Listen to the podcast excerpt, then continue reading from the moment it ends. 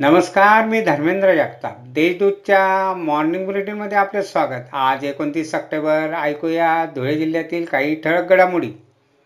Indian oil petroleum pipeline कंपनीविरोधात साक्री तालुक्यातील पिंपणेर येथून साक्री तहसील कार्यालयावर बैलगाडी मोर्चा बुधवारी काढण्यात आला.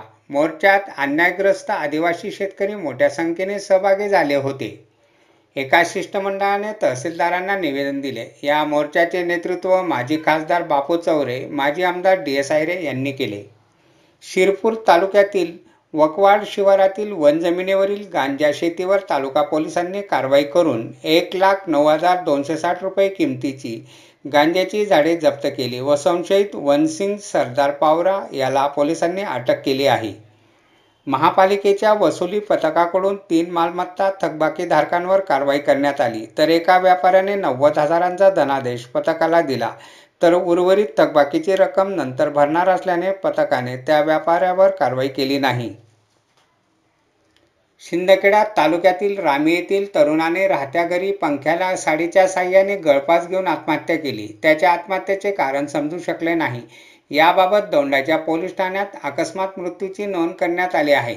नवनाथ दासभाऊ कोळे असे मैताचे नाव आहे. धुळे तालुक्यात जनावरांवर लंपी आजाराचा प्रादुर्भाव असताना नगाव येथे जनावराचा बाजार भरवला. त्यामुळे एकवीस जणांवर पश्चिम देवपूर पोलीस ठाण्यात गुन्हा दाखल करण्यात आला आहे. महावितरणाच्या धुळे व नंदुरबार मंडळात वीज बिल वसुलीचे प्रमाण अत्यंत कमी आहे. त्यामुळे वसुलीचे उद्दिष्ट पूर्ण करा. वीज बिल भरले नसेल तर तात्काळ वीज पुरवठा खंडित करण्याच्या सूचना आढावा बैठकीत संचालक एकनाथ डांगे यांनी दिल्या आहेत. अशा आहेत आजच्या टळक घडामोडी. सविस्तर बातम्यांसाठी वाचत राहा देशदूत आणि ताज्या बातम्यांसाठी भेट द्या. W W W dot Deshdoot dot com या संकेतस्थळाला. धन्यवाद.